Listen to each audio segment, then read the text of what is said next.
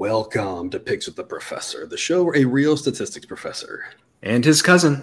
And their friend gives you sports betting tips. I don't know about friend. I feel like in Ron Swanson apparently we have now uh, on the show guest. uh, I am your, look up a little bit. Got to change the look up. I am your host, Professor Sides. And for the latest updates, information, and picks, you can follow me on Twitter at Professor Sides. You can follow my cousin Jared on Twitter at cousin Jared, and our friend Jake on Twitter at my friend underscore Jake or at Ron Swanson. Apparently, um, this culture ball episode covers select games from week six of the 2022 season. We're going to wrap up and finish up every game that we haven't covered yet on this episode. Look back to a few more. Uh, but in case you're new here, I've built a mathematical model that predicts what the spread should be for every FBS college football game. That information, along with each team's power rating and a graded A, B, or C pick, either now or coming later, for every single game is available in the Google Sheet that is linked in the show's description. The goals of this episode are to share key information about these games, give you a few things to think on, and explain why certain plays are being made in order for you to come up with picks that you are comfortable with.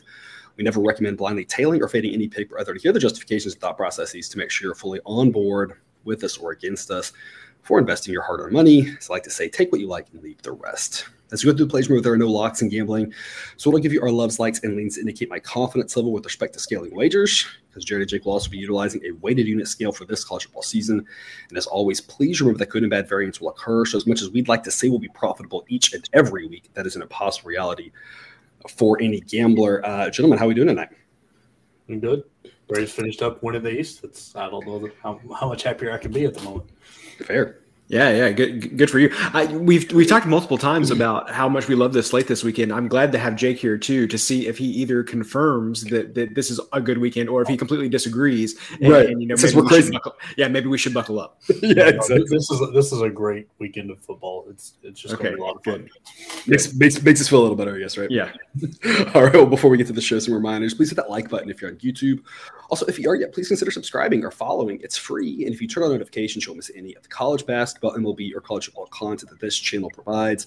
And as a reminder, we've started up a Patreon page for those of you looking to support the show. Membership starts at just $3 per month. Benefits include things like access to the play of the day, my favorite one across all the plays that I give out on this channel, our Discord chat group where we have a lot of fun, ad free shows, and early access to the projected spreads. Again, as I always talk about, I'm a terrible marketer, but the early access to those projected spreads, I feel like shameless plug. Again, if you had access to these numbers on Sunday afternoon, when openers came out, there was a been a ton of movement across some key numbers, so a lot of good value there. Uh, both both of these gentlemen get get the early access to the projected spreads as part of their uh, part of their employment contract, I guess, contract. Yeah. They get access, so they, so they know what's up. Um, but we'll get to the rest of the games for this week. All lines, courtesy of Bet Online. Sign up link in the show description and current as at the time of this recording on Wednesday night. All these games are on Saturday. We're going to start off at noon Eastern. Purdue and Maryland.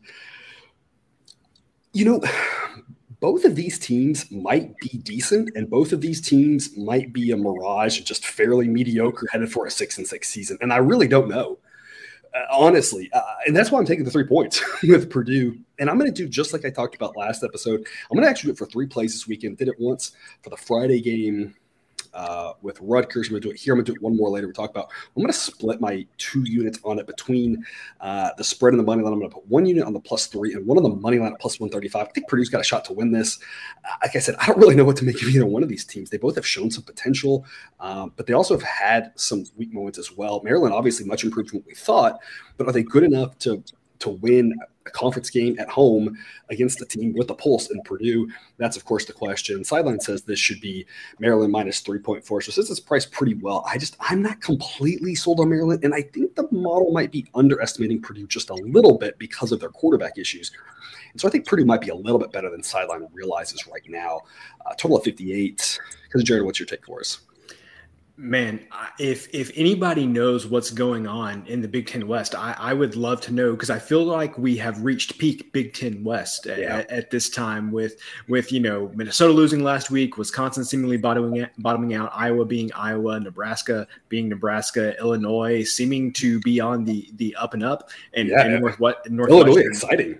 Yeah, and, and Northwestern just I don't know being being pitiful on, on offense. So I, I, feel like we have reached peak Big Ten West, and, and so the answer is I have no idea what's going to happen in this game. Yeah. And, and, I you know I feel like I've said that in almost every Maryland game for the past couple years as well. And, and, so I just have absolutely no read on this game. I agree with you with the, in the situation where I don't know don't feel like I know anything about either of these teams really. Um, can't feel bad about taking three points.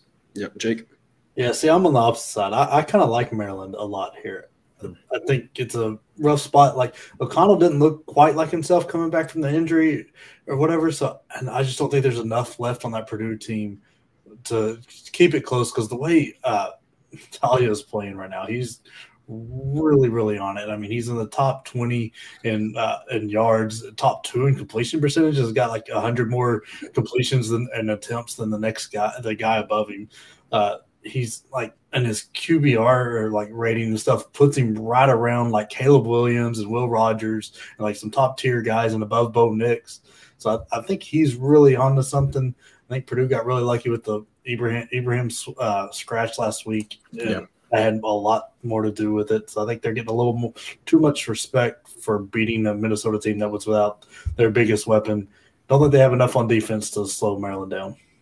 Yeah, and my, my rebuttal to that is you know, when you lose a key running back, and obviously, he, I say obviously, arguably he's the best running back in college football. Uh, I don't know if it's hands down, but I mean definitely up there, right? Yeah. We all would agree he's top five. Very, uh, you know, amazing running back. When you lose a good running back like that, though, you can't dock the team, but like three points or so at the most, maybe four. In the NFL, it'd only be like one, you know. But in college, the, the difference is a little bit more. But I mean, there's a reason that spread, once that news came out in the morning, dropped from, you know, 12 and a half to nine and a half or so. It's about three points. I think that was right.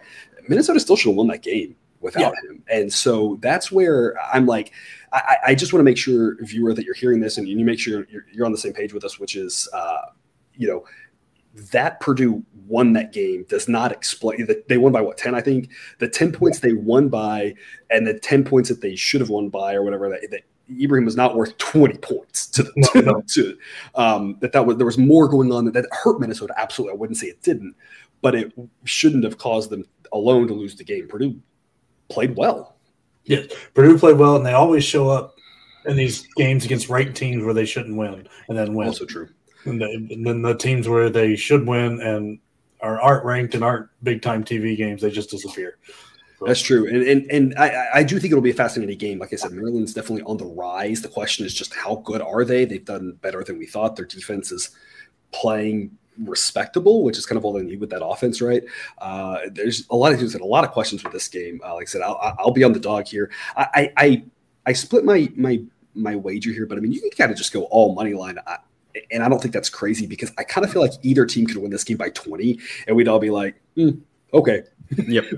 I don't know. Maryland made me a believer after sticking with uh, Michigan as close as they did. Yeah, it was very impressive. As played, uh, um, so they kind of made me a believer in Maryland. So we're going to write it out.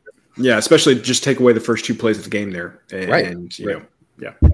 Yeah, so it should be a it should be a fun one for sure on noon Eastern. I'm there, Jake and on opposite sides. We'll see how that goes. Uh, also, noon Eastern, uh, a great set of games. This one should be competitive, but probably not one that's going to make your TV screen. Uh, Buffalo at Bowling Green. Buffalo, according to Sideline, ranked 110. Bowling Green 120. So this is obviously not the best caliber of football. I'm going to lay the two with Buffalo. It's just a C grade pick. I mean, this is kind of a toss up game. I'm just going to say I, I, think Buffalo wins, so we'll lay the two. But I don't think there's a lot of value in this. Uh, it's not what I really want to be invested in. Uh, Buffalo has showed a pulse that the model has wanted them to show since last year. Mm-hmm. Um, but are they good enough to go and win a, a road conference game like this against a team that's not bottom 10 technically i don't know uh, i'll lay the two with buffalo i think it's a side i'd rather be on but it's it's more of a diversify the for- portfolio play than a i really like this play total 54 and a half because jared what's your take I don't like anything about this game. If I had to, I would lay the two points with, with Buffalo just because I, I, I, have no faith in Bowling Green. If this got to 55, you could also consider a, play on the under there just because I think uh, Bowling Green is not going to want to get into to a shootout with Buffalo. Uh, you know, we saw what they could do against Eastern Michigan uh, a couple weeks ago when they put up 50 points on, on, Eastern Michigan. So I think they're incentivized to slow this game down a little bit. But again, don't feel strongly enough uh, about that, especially at this number. Jake. Yeah, I, am with you with Buffalo here. I, I think I kind of like them in this spot. Their defense is rough, but it's the rush defense that's truly god awful and not their pass defense. And Bowling Green is super dependent on the pass with 15 of their 18 touchdowns coming through the air. So I, I think that Buffalo can take advantage of that here. Jake coming on strong with the MACtion analysis here. I like. Yeah, that. yeah, yeah. we somebody's gonna. Yeah, but we got a job for you later on in the season. yes, I mean I just I love MACtion. It's, it's, I, I, I, love MACtion when we get to November because then I feel like we watch more of it. Right now, I just don't see a lot of it because it's just competing with other games. So we get to November, though, I'll, I'll definitely be all about that. So I, if you keep coming with these MACtion takes, uh, I'm I'm thrilled. Yeah. Um, noon Eastern, Texas and Oklahoma. Texas is a seven point favorite. We think Caleb Ewers is going to be back.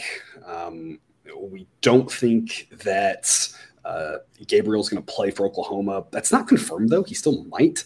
Um, we might be to the backup who looked fairly terrible last week. Uh, now, granted, when he came in, they were already down. Put him in a tough yeah, position. Lot, yeah. So, that, but but also OU was already down a lot, which says something yeah, else, yeah. right? That's a whole other thing to talk about. You're struggling now two weeks in a row. Maybe it's just teams with purple jerseys. I'm not really sure. Um, maybe Oklahoma's to their third string quarterback, our dear friend of the show, who's never been on the show or anything, but I mean, a guy with the name of General Booty is a friend of everybody. It's the only yeah. guy I can say. Yeah, exactly. So, um, quarterback situation not looking good for Oklahoma. I've got an A grade play on Texas minus seven. Uh, sideline says this should be a lot closer, but the quarterback situation is just all yeah. we have to really focus on this one. And this is one of those things where it, eh, you know the model's going to adjust to the QB situation, but it just happening in the middle of last game, it's not able to do that right now. And so we have to kind of like look and, and see how that goes. Uh, Oklahoma has looked terrible these last two weeks, really. And Texas weakness the, the way to beat Texas is exactly what Texas Tech did in the second half. Uh, they, they kind of started doing it in the first half a little bit, but they really get to do it in the second half, which is run a lot of plays and run a lot of plays fast. What do you want to do if you're to your third string quarterback? It's probably not run a lot of plays and run a lot of plays fast. I don't think Oklahoma is set up to win this one. I think matchup wise, I think this is a perfect spot for Texas. If Dillon Gabriel's in there and that offense is rolling, completely different story. Now they have the ability to do exactly what you need to do to throw off Texas and and have exploit their weaknesses. I don't think that's the spot. So I'm going to take advantage of the injury situation. I'm only the seven with Texas today. Great play. I don't like laying more than seven uh, really in this spot, but I think at seven, having that push protection on the number is really valuable. But this could get ugly. It just drops in confidence, of course, if it does get above seven. Uh, but I think this could get ugly. This feels like a game where Texas really takes out all their frustrations over the years of Oklahoma, the, the the weird comeback situation from last year. Uh, Texas being a whooping boy for all the jokes, you know, in this part of the world. Um, you know, the Alabama loss, the Tech loss. This feels like a take out your frustrations on your rival type game. This might get ugly here. I really think the quarterback situation for Oklahoma is just really detrimental to them. I'm only the seven with Texas. A great pick. Because Jared, what's your take?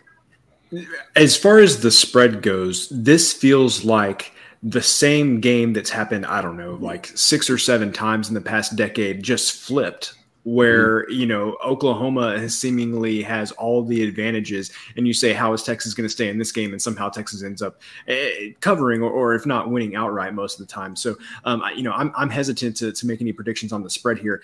Although I, let me interject, a lot of those I feel like haven't been Texas lost their quarterback the week before and now is scrambling for a new oh, game plan. Yeah, yeah, it's that, been.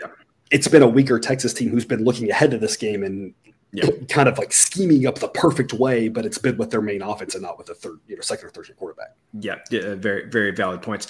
And looking at the total here, we're talking about quarterback questions, and you still see a, a total of 65 and a half. And so, you know, me, of course, I, I want to say, man, this is a great opportunity to play the under, but I don't know how you could have, especially Oklahoma, watched any of these games and think that you want to play the under in this situation. Yeah, they've been torched. Yeah, regardless of who's playing quarterback. Yeah. So, uh, what, what I would say is, even those quarterback questions here, people don't be fooled. Don't play the under in this game. I'm, I'm obviously not telling you to play the over either, but I, I, just would say stay away from the total in this one. Jake. Yeah, I can't argue with any of the points you've made. I'm not. I'm not making a play out here just because the injury questions. Like, if Ewers back, is is he going to be the same guy that was playing against what the first quarter ish against Bama, or, or is he how back is he? Is what what's Gabriel going to do if he plays? I just I don't know. There's nothing here that I want because I just there's too many unknowns, so I'm just going to skip it and probably watch it because it'd probably be entertaining one way or the other. But yeah, yeah I don't want to bet on it. All right, 2 p.m. Eastern, Georgia Southern at Georgia State. I, I, you know, this is an interesting one to me. Sideline says this should be Georgia State minus one, and this is the most confusing spread I think I've seen from Sideline all season. Um, most of the time, I understand why it's doing what it's doing, and I can sometimes say, "Oh, there's this injury thing that it's not picked up on yet," or I understand it just kind of respects this team or that team or whatever. But I know Georgia State's at home, but they have basically no home field advantage. They have basically very few people showing up, and I, I just I think Georgia Southern's kind of good. I, I, I'm just really surprised that Sideline doesn't say they should be favored. I think they should be favored. At minimum, it's a coin toss type game. So I'm gonna actually take the money line rather than take the two, two and a half points. They could lose by two, obviously, but I just don't think that's extremely likely. Uh, with a higher total, I guess maybe it is because a lot of points means a lot of different ways. Things can get wonky, but I'm just gonna play the money line plus 118. It's a B great pick for me. Like I said, I, I see they're the better team. I think they go out and win and give me plus odds in a in a coin toss ish type game. I think there's some value on this play here. Just a B grade pick for me. Uh, not big enough plus odds for an A grade, but but I like backing Georgia Southern here. Uh, total 66 and a half. Because Jared, what do you got for us? The funny thing is is that I, I agree with you like I, I don't know what i would have made this spread i can't say that i've watched a ton of georgia state football this year but i, I would have said pick them at worst I, I don't see why georgia southern wouldn't have been favored by a yeah. point or two probably yep. uh, just based on what we, we've seen from them beating nebraska that's what i was, that's what I was saying is georgia southern minus two yeah, hanging in there with Coastal Carolina. You know, they, they, they've looked pretty sharp. Uh, Georgia State, on the other hand, ha- hasn't looked great in a lot of their games but you're not alone. The thing is, is all of the projection systems out there seem to have Georgia State um, picked to win this game, and so I don't think any of it makes sense. Um, you know, I, I, like to have. Uh, like I said, I always like to have some st- statistical analysis backing up my picks here but I think I would go with you on this one and just say I, I, think Georgia Southern's the right side. All of the whatever the advanced models be damned. You know, I, I, just from what I've seen, I I wouldn't go with uh, uh, Georgia State in the, in this game. Yeah, Jake. Yeah, I'm, I'm all over Georgia Southern too. Uh, the, I mean, the Coastal Carolina game is really all you got to look at. They yeah. Georgia State beat them by 17, and Georgia Southern uh, they only beat Georgia Southern by four and Coastal Carolina. So I mean, that would tell you playing the same team in different locations would give you a pretty good spot on that Georgia Southern's the better team. But so I'm really confused about this line that somebody knows something that I don't, but I'm I'm going to play with like I know Georgia Southern. I think is the much better team here. Yeah, and it's going to come back, and Georgia State's going to win by 17, and we're all just going to be like, I don't know what happened. but so, sometimes it goes away, right? Sometimes I feel like, and uh, this is obviously personal preference, but I know there's a lot of people out there who will say, you know, it seems fishy. I'm going to stay away, but like I think sometimes the fishy plays, sometimes they are that easy. I, I think back because Jerry, we always joke about the Kansas State and Texas matchups over the last yeah. know, 12 years or whatever. And it's like sometimes it seems that easy and sometimes it is. So it's like when it seems fishy, you remember the fishy ones that you get burnt on, but you don't remember the fishy ones that you were right on. I feel like the right. this feels fishy lines, we probably win those like 55, 56, whatever percent of the time. I feel like those are usually strong plays. We're not going to win them all. We just remember the ones that we got burned. Uh, right. We're like, oh, clearly someone knew something we didn't, you know. And it's like, yep. I don't know, maybe it's just there's variability, and maybe we still win those more than we lose them, and they're worth playing. It. That's my two cents. You don't have to agree with that. It's just how I feel about the. That's how I feel about the. This doesn't make any sense. Lines is. Yeah, right. I think in general we win them more than we lose them. Yep. Uh, Saturday at 2 Eastern, more action here. Akron and Ohio. I'm going to grab the 11 with Akron. Sideline says should be 10.3. Akron's terrible, but Ohio's not that much better. I, I, don't know on this game. I mean, uh, maybe Jake can come back with some more hard hitting action analysis. I, I, just feel like bad teams giving double digits in action makes sense, right? Like it, sometimes these action games, every once in a while, you'll have like one a week that turns into like you know 39 to 10 or something crazy like that. But otherwise like these games tend to be close. Like just give me the 11 points. But i, I don't have enough faith in akron to wager more than just one unit on it. So i'll, I'll be invested in akron here. Slightly. See great pick for me grabbing the 11 points. Totals 59 kissing jared what do you have for us you took the words out of my mouth. Two bad teams, and I'm getting double digits with one of them. Like, I mean, I, I, am not eh, eh, going to be personally invested in this game, but if I had to pick a side, definitely, why would I not take 11 points against a bad Ohio team? Akron's maybe worse, but yeah. Ohio very bad. So yeah. g- give me double digit points, sure. Jake. Yeah, if I was going to make a play on the side, um, I would take Akron and take the points. But I'm, I'm actually going to play the over. I don't think defense gets involved in this game whatsoever.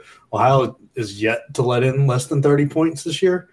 And I mean, Akron plays faster in the top 25 in plays per game. And it's like they're running about 80 plays per game in their last three. I mean, I know one of those includes Tennessee, but that was a blowout.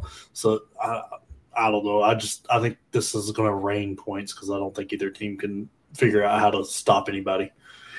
Jake with all the action takes. I feel like someone out there, and I the data's all in the sheet if someone wants to do someone out there should go see like how's Jake doing on action so that by the time we get to all those Wednesday games, oh, we know like do we just blindly back him or do we just blindly yeah. him? Right. I say don't yeah. do that, but like I feel like he's got all these he's either gonna be like sneakily like 70% on action games, and we're gonna be like, dude, he just he knows the MAC, right? or he's gonna right. be terrible on it. Like I feel like it's gonna be one or the other, man. He he's, yeah, coming, there's, no there's no between, but yeah, filling out the podcast podcast here with the, the show here with the, all the MAC takes. I love it. Um, 3:30 Eastern, Virginia Tech at Pittsburgh. My goodness, uh, disappointment uh, for both of these teams. Obviously, uh, Virginia Tech not very good. Sideline has them down to 87th. I mean, that's wow, pretty wow. bad. Um, yeah, has Pittsburgh down to 51st. I mean, Pittsburgh's definitely the better team. They're home here. Uh, you know, last week we said we can kind of excuse the Georgia Tech thing. You know, you had the, the coach, new coach, the first game, that, that sort of thing. The, the weather, uh, maybe Pittsburgh, you know, I don't want to say overlooking their opponent, but just not looking at them in general, looking, I don't know where, looking at the weather, I don't know, or girls, who knows, right?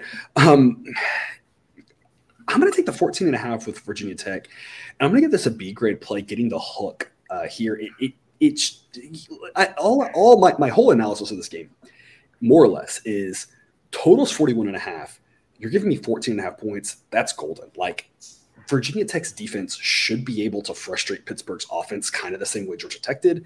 And I think Pittsburgh is more likely to win this one. I don't think they lose, but like winning by more than 14, like that's not easy when there's just not a lot of points. So I just think it's way too many points for this low total. If this was a game where we thought it'd be a track meet and 66 points or something, it's like, ah, you know, totally different story. But I mean, this total is so low. Just I just think it's good to get the hook here. So I want to take the 14 and a half with Virginia Tech's B grade pick. Because, uh, Jared, what is your analysis? I, I, like your breakdown there. This feels like Pat Narduzzi's dream game where he can just get up 10 points and then just like sit on it and, and yeah. not have to score, score anymore, just line up in the I formation, run right up the middle, three plays in a row. Win 13 to 3.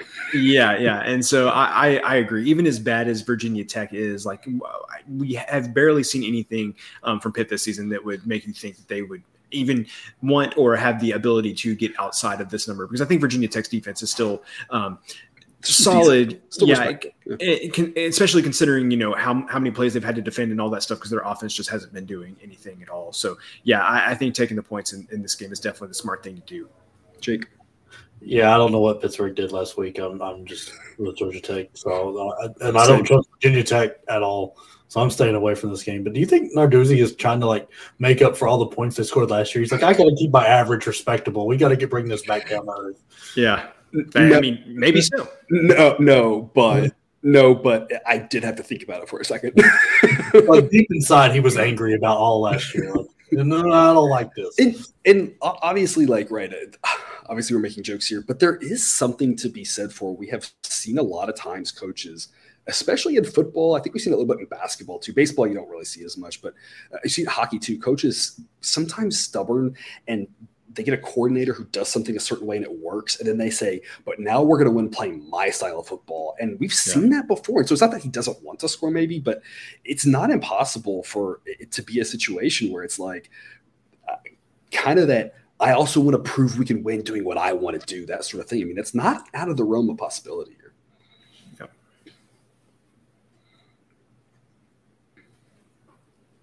It really seems like he found something last year and went, eh, not anymore. Yeah, yeah. Uh, more action here, 3.30 Eastern, Kent State, Miami of Ohio. I've got an A grade play on Miami of Ohio, plus five and a half. They let us down last week. Uh, but this, I think, should be really a coin toss type game. Uh, sideline says it should be Miami of Ohio by half a point. Miami of Ohio is ranked 104th, Kent State 100th. I mean, bottom line is both these teams are decent for MAC schools. They're just not, you know, they're better than the Akrons and the Ohio's, uh, but they're not obviously good football teams. But it's hard to really say that, like, I, I do think that Kent State's better, but I don't think they're that much better. Going on the road here, uh, winning by more than three and four, two really key numbers, seems like a tall task. Um, obviously, I'd love this even more at six, but I still think five and a half is tremendous value just because I really think this is a tight game late. I think somebody wins this by three or four. Don't really know who and don't have to care getting five and a half points. I think there might be worth a shot on the money line as well in Miami of Ohio just because it's plus plus about 200 or so. And again, I think it's kind of a coin toss game here. Um, I think maybe a little bit of an overreaction to what Miami of Ohio did last week. The model knows that and is penalizing them accordingly and still says they shouldn't be this big of an underdog to Kent State. Uh, give me Miami of Ohio plus five and a half A grade pick, total 57. Because Jared, what do you got? Official play for me here. I am on the over 57. I saw all that I needed to see uh, from Kent State against Georgia. We know they like to play fast. We know their offense is good, uh, and we've talked about Miami, Ohio's um, you know defense a couple of times this season. How I think they're pretty good, but again, you put up 20 something points against Georgia. I'm not really concerned about what you're going to do about Miami of Ohio. And on the flip side, Kent State's defense, nothing necessarily to write home about. So I feel good about the over 57. Kent State could get to like 52 themselves. So so I feel pretty good about this. Jake. Yeah, I, I don't have a play here. Uh, this is the action game I'm sitting out. I just like after getting drilled by Oklahoma, Kent State has showed up, figured out how to play football. They gave Georgia everything they wanted, uh, and they beat Ohio. And I mean, Long Island does that count? But I mean, in Miami, Ohio, just scares me the way they fade so quick. Like they come out hard, come out hot and hard. Like so they were ahead of Cincinnati. Cincinnati, yeah. going to win. Um, they were hanging with Kentucky for a minute, and then second half came around and they just disappeared and then gave up the game to Buffalo in the last in the fourth quarter. So I, I'm not sure what I want to do right now. I'm skipping it. I might jump on the over because the over sounds good because I think there's just going to be points all over the map. Uh, but um, I'm sitting out on this one. Yeah. Well, and my, and my thought is, I mean, if they beat Ohio, but like we just talked about, I think Ohio is clearly worse than both of these teams. Yeah. Uh, and they needed overtime to do that at home. So I just think it's one of those like that wasn't that impressive, yeah. really to me. I think I think we're all kind of hanging your hat on Kent State playing really well against Georgia, but that's their only game that they've played well in all season. Yeah. Uh, and, and I do and I do wonder if Buffalo if Buffalo is actually not terrible and we're mm. discounting that Miami Ohio lost to them because the model thought Buffalo was going to be better last year and they just couldn't figure it out. Um, but this year, like, you know, Buffalo did have that one game, that the Holy Cross, I, I believe it was, incident.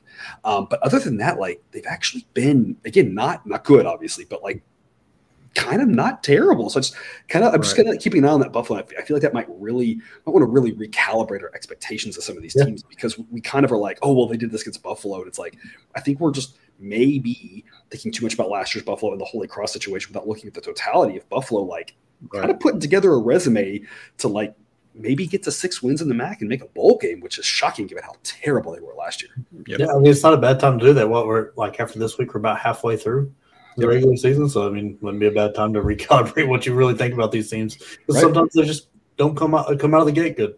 Yeah, it's, it's the, you get that one game and it like re, reinforces your belief on them, but you got to look at it, you know, because of what you thought coming in. But it's like look at all the other games as well. Like, again, I'm not saying Buffalo is good, but I, just, I wonder. And, and, this week again, it'll be interesting. If they can go on the road, and we talked about that one earlier. If they go on the road and win that one handily, it kind of like reinforces like maybe they're not a terrible football team. You know, getting back to they've had some solid seasons in years past, and maybe they can get back to being respectable for the MAC again. Uh, 3:30 Eastern, Utah and UCLA. This is the other game and I'm going to split my wager, not with the plus odds, but actually with the with the minus odds. Utah's a four point favorite. I like Utah on the spot.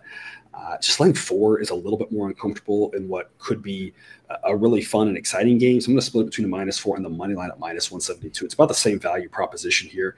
It's a B grade pick. So I'm putting one unit on each. I, I, I, I just need to see more from UCLA. Uh, they did look really good this last week. I just I just need to see it again. Utah's been consistently doing it now for the last almost whole season, and now for the most part this season. So I just have more faith in Utah. It is a road game, of course, but UCLA doesn't have a huge home field advantage. Uh, again, UCLA looked great last week. I just need to see it again before I really think that they're going to be able to hang with the top tier of this conference. If they do, I'll change my tune on UCLA, but I just need to see it here. I just need to see them pull off pull out the victory here for me to think that they're really capable of it. Otherwise, I just trust Utah more. They've been a good team to us. Uh, at this point, Sideline has Utah ranked fifth in the country. It's the fifth best team, predictively, not saying the fifth best resume, but predictive wise, the fifth best team in college football going forward. Uh, it's got UCLA up to 23rd, so UCLA's moving up. Uh, but UCLA still as, as good as they looked last week, they still have a lot of holes in what they've done up until this point of the season. And I can't just take that one game and forget everything that I saw before that or everything I saw in the play by play because most of their games were on Pac 12 and so we didn't actually see them. Um, but all of the yards that other teams put up, I just can't forget all of that for this one great game that UCLA plays. And maybe UCLA was just playing possum and maybe they're just saving it all right. I don't know. I just I need to see that before I buy into it. For now, I still trust Utah. I'm going to take them. I'm going to split it between the minus four and the money line. That way, if they win a close one, at least we basically broken even. And if Utah comes out and wins, you know, by a touchdown or so, then we can pick up both of these plays. Total 64 and a half, pretty high for a Utah game. Uh, Jerry, what do you got for us? So in regards to the, the spread, I kind of like like what you said, and and that being that we've just seen Utah for a, an entire calendar year now just yeah. be really solid and consistent, and for the most part knowing exactly where you're, what you're going to get week to week. The other thing that I would say about that is I feel like Utah's defense is definitely a step up from what they saw against Washington. You know, Washington has had a great turnaround this season, but I think their defense is definitely uh, a step above. So I kind of agree with you. I, I really like the money line play actually in, in this situation. Um, the thing that I would say uh, about this total, I would be very tempted if this got to 65 or 65 and a half to was, play the, the, the, under here. I was going to ask you what your buy point on the under was because I, I feel yeah. like I feel like Utah's defense can do some things to really frustrate UCLA, and that's going to make this number seemingly hard to get So I was going to ask what your buy point was for that under. Yeah, it's it's really close to it. I mean, it was one of the ones that I've been kind of watching all week, and the reason that I say that is I just I feel like UCLA's offense is a much better version of what Oregon was, not a much better version, but a better version of what Oregon was last year on offense. And we saw what Utah did to to Oregon in both of those games they yeah. played. Oregon just could not get going at all. So you know, I have more faith in Chip Kelly than, than I did, uh, you know, whoever the the OC was at, at Oregon last year. Um, but still, just Oregon's defense, or excuse me, Utah's defense has just been so solid and co- so consistent that, that I trust them to get some stops in this game. So uh, yeah, if this gets to 65, definitely like 65 and a half, I think I would be on the under. I, I agree with that. I, this is one I was looking at as well. If if you're on that, I'm I'm officially on that as well. So it'll be one okay. where we, we, both jump on that if that happens. Because okay. I was just sitting here thinking, I was like, Utah, you know, just feels like the type of defense that's going to make this UCLA offense. Yeah. UCLA's offense feels like one of those like specialty cars where if like things are going well, things are going well, and if you throw like one kink in it, like yeah, it's, it's going to be a lot of trouble. And Utah seems like that type of defense. Uh, Jake, yeah. what's your take? Yeah, you know, reading from my notes here. It's not fair. um, but this is this is my game of the week. I'm putting two units on it. Like I think Utah is is going to come out and make a big statement here. I, I, that their defense is so much better than anything UCLA's seen this this year. And I mean, as good as DTR was, and I'm, I'm not even going to try to say the running back's name. Last week against Washington, like with that highlight play, making Washington guys tackle each other as he walks into the end zone was just incredible. But you're not going to get that going against this Utah team. Cam Rising is playing very, very well. He can run the ball. He's not like a super threat with that, but they've got enough with the running backs and that offensive line that they're going to take that offensive unit off the field and keep it. So I, I think the under is a very good play here too. Um, I wanted to get to 65 and play the under there too, but I'll probably be jumping it on, jumping on it 64 and a half if it stays there. But um, right now I'm just on Utah minus four because I, I don't, I don't think UCLA's got it in them to keep this under a touchdown. My my thought here too. The, the last thing I'll say about this is that I've been really impressed with Utah's offense as of late. I think they're getting better by the game. They feel like they just really started slow. And just every week, I've been a little bit more impressive, a little more explosive. Those receivers are getting an extra step. The blocks are looking just a, a holes are a little bit open at more. Just, I think their offense looks better and better and better. But I'm not sure that means they'll score a lot of points in this game because I think the game plan is going to be grind it out, slow it down, have long, slow drives. So I, I, think it's one of those where I am keeping it on that Utah offense, and I think they're not just a blind underplay, depending on who they're playing. And I think you saw last week they could score a ton of points. Uh, mm-hmm. I just think, and I think they could against UCLA. I just think Whittingham is such a good coach. He's not going to be out there go, saying, let's get to a track meet with UCLA. He knows exactly what right. to do here. And that's going to be let's grind this out slow, frustrate them, keep their offense off the field. And so, uh, I, as much as I like what the Utah offense has done, it's like I don't think they're going to be trying to put up a ton of points here. I think they're going to be trying to be efficient and not quick. And those are obviously two different things. Yeah, they, I, I, really think the game plan is going to be grind it out a little bit and slow this one down. Yeah, they're, lo- they're looking for nine minute touchdown drives. Yeah, yeah. Uh, 3.30 Eastern, Ball State at Central Michigan. I, I mean, copy paste what I said about Akron, Ohio. I'm going to grab the seven and a half with Ball State. It's a C grade pick. I don't trust Ball State whatsoever, but I'm getting more than a touchdown in that game. And I just, again, neither one of these teams excites me now. They are both a little bit better caliber than Akron, Ohio, at least. Uh, sideline is Ball State 112 and Central Michigan 97. Uh, don't be fooled by Central Michigan's 1 4 record. They are better than that. Um, I, I, expect them to make a little bit of noise here in the MAC, even though their record doesn't look good right now. But I'm just going to take the seven and a half in a situation where winning, you know, a lot of these MAC games end up being close, and it wouldn't surprise me if Central Michigan wins this by, you know, three, four, six, seven, something like that. Uh, they are the better team, and they are at home.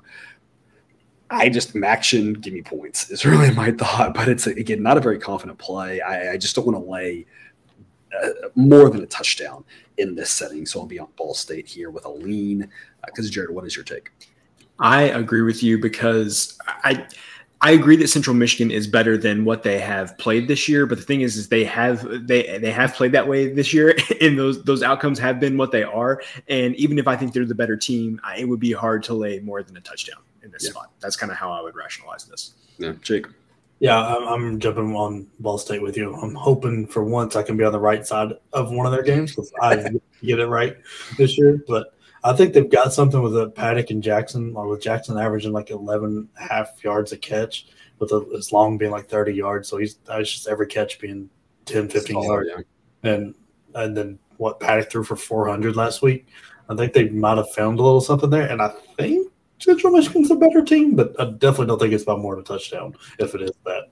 But I mean, there's a decent chance Ball State wins this game, I think, but we'll see.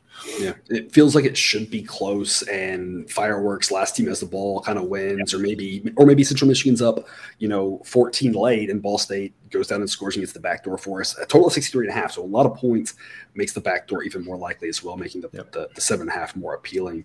Uh, should be a fun one, though, like I said, with such a high total. Uh, 4 p.m. Eastern, what probably won't be a fun one. Ohio State at Michigan State. I don't even, I don't get whatever. I don't care. Because of say something about this game. because I don't want to talk about it. I, I, I, don't I don't know why sideline is still backing Michigan State at, at, at this point. Like at some point, it's gonna gonna learn its lesson. Yeah. Uh, you know, professor, if you if you have it brought up there, well, what how has the has Michigan State's rating changed over over the past four weeks? Maybe from the past few weeks from the point maybe that we were backing them playing at Washington and continue to back them and continue to back them. And, and so have, have we almost bottomed out at this point or, or I mean, we still have some room to go? I, I will say it hasn't gone down enough. okay. We're still backing them and losing. Yeah. Um, okay. Yeah. Uh, I don't know where it is. Jake, what do you have for us on this one? I'm taking Ohio State because the one thing Michigan State is really bad at is guarding the pass. Mm. And considering that CJ Stroud didn't have to get his big game last week, he needs to up his stats a little bit to get to the Heisman. And what a perfect combination for this game to show up. So, oh, I think it's going to be brutal. I'm sorry for everybody in East Lansing, but yeah, I, I think you overpaid your coach quite a bit. Yeah, I think that's well. Let's not let's not throw stones at people who may have overpaid their coaches here. Okay, that there's no reason, no reason to throw people under the bus that might do that. Uh, but back in Michigan sure, State, overpaying sure. their coach. Uh, sure. Yeah, so the bottom has not yet been reached. I, I, don't feel like I don't think I've seen a drop that much. Uh, almost a nine point drop in what three weeks. The, the interesting thing. So yeah, I pull it up here. The, the, interesting thing is they started out at, at, twelve point four, then they were at twelve point six, up to a fifteen point one, then down to a thirteen, and then now down to a six point nine. I mean, yeah, uh, no, no, they still have they still have room to go. That the question is and this is the tough thing, and this is why I said I, am I'm, I'm taking Michigan State plus 27. It's a C grade pick. Uh, you know, sidelines it should be 25. Uh, my question about Michigan State, and this is where I just I honestly don't know the answer, is how bad are they? And I don't think that they are like basement of the Big Ten bad. Mm-hmm. You know, I, I still think they're not good necessarily, but like it, it, I, I, just because you say like, you, you know do they have room to go whatever has that they reach their bottom or whatever? And I'm like I kind of look where they are now and I'm like that could be the bottom. Like that's not crazy to think that they're like right around just barely like barely better than average. Is that crazy? Well so what, what, what has gone good for them the the first two games of the season where they blew out very very bad competition. That's the only thing. I mean, like, like, like, even in those games, like what are you pointing out? Saying, man, this is this team does X well. I think the fact that we, eh, we always talk about this, right? When you beat a bad team by a lot, that still says something. You can't completely discount it, and that says that you've got some talent on your on your roster. I, I, just like I'm just watching them. I'm like, I don't, I can't point my finger to what they do well. Like even Rutgers, you're like, okay, their defense is okay. I mean, they're terrible, they're a bad team, but I mean, I, I don't know what this team does well, and and this is not the team you want to be trying to find your identity with against. It's it's just a bad combo, and man. Yeah, I mean, I, I, think I may have found the bottom here because here are some teams that are ranked immediately below Michigan State. So North Carolina, Oregon State, Syracuse, Miami, Pitt, South Carolina, Washington State, and, and aren't they and aren't they right in that group of like we have a lot of questions about those teams, well, right? Well, yeah. Well, where I was going with that was even if you put them below all of those teams, that's only like a point and a half drop, yeah. and so I think that might be the, the yeah. bottom here is yeah. maybe a point and a half or two points lower than what they they currently are. Because then you get down to like UAB, Coastal Carolina, Marshall, UTSA, Troy. Like I, I think they're better than all of those teams. And, and, so yeah, I think we're we're getting close to, to the bottom. I agree. And the, the biggest thing is I wish this was 28. If this was 28, especially 28 and a half, I, I mean, I really could see Ohio State winning this game by 28. Obviously, we could all see Ohio State putting up 77 points because we saw them doing against Toledo, right? So that's obviously on the table too. Didn't but, Michigan State beat Ohio last year, Ohio State last year, and kind of mess up with their their chances for the playoffs? I can't I can't remember. I can't remember. It sounds very possible because Michigan State had a fantastic season last year.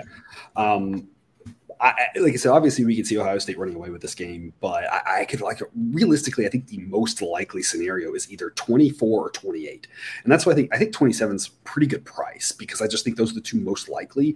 Michigan State might accidentally keep it close because they do have some talent. Um, they might get blown out. So obviously the tail cases are there. Um, like I said, I would just I, I would actually like getting 28, 28 and a half with Michigan State. I feel a little bit more confident with that. Uh, conversely, if it was down to 24, I feel like that's a, a, pretty good number to lay with Ohio State. I, I, just think 27 is too much, but I'm very nervous about Michigan State. I, I, I, just they have not looked good the last several weeks, and that's that's concerning. Yeah, I, I think this game ends on around 28, so 27 is probably about the highest I'm going. But yeah, yeah. Uh, I guess but all that to say, if this does get to 28, 28 and a half, I will add more to Michigan State and I will hate doing it, but I will, I will yeah, do it yeah, um, yeah. At, a, at a principle. Um, also at 4 p.m. Eastern, Washington, Arizona State. Hey, Arizona State covered last week for us, right? So, or for me, I don't know who else was brave enough to back them. Um, but, you know, hey, I, I got a winner with Arizona State. Uh, I'm going to do it again plus 13 and a half against Washington though at, at home it's just a C grade pick. I just I want 14 I want 14 and a half. I could easily see Washington winning this by 14 uh, sideline says that this should be Washington minus 12 and a half. So it thinks that 13 is a possible ending spot 10 11 as well but obviously 14 is very likely too. So I just think it's I think it's priced pretty well. Um, I'm gonna I'm gonna be on Arizona State. Like I said, really it's 14 or 14 and a half. I think it's it's a good time to take them just tons of questions about both these teams, right? Washington has definitely improved, but they've been so up and down. It's hard to really say where they are, how much improved they are. Are they like a little improved, a decent amount improved, or a lot improved? It's hard to say. Arizona State now with the new coaching system, you know, coaching staff mm-hmm. there, interim situation, like are, are they now terrible or just bad? I mean, there's just there's a lot of questions with both these teams. So it's a lot of points. Give me all the points. I just wish I was getting more points. Is really the bottom line for this one. Total's 56 and a half because of Jared. What do you have? This is a total that I've I've had my eye on. With you know, to either of y'all here, what y'all's thought on the total on this game? I'm going over. Uh, I mean, Washington it just gives up 20 points to everybody, like it's can just handed out like it's tr- candy on Halloween. Yeah. Um, so I, and I think they can get to 30, 40 easy. I think I would go over. I'm having flashbacks to when Arizona State played Utah, and Arizona State like was mostly moving backwards.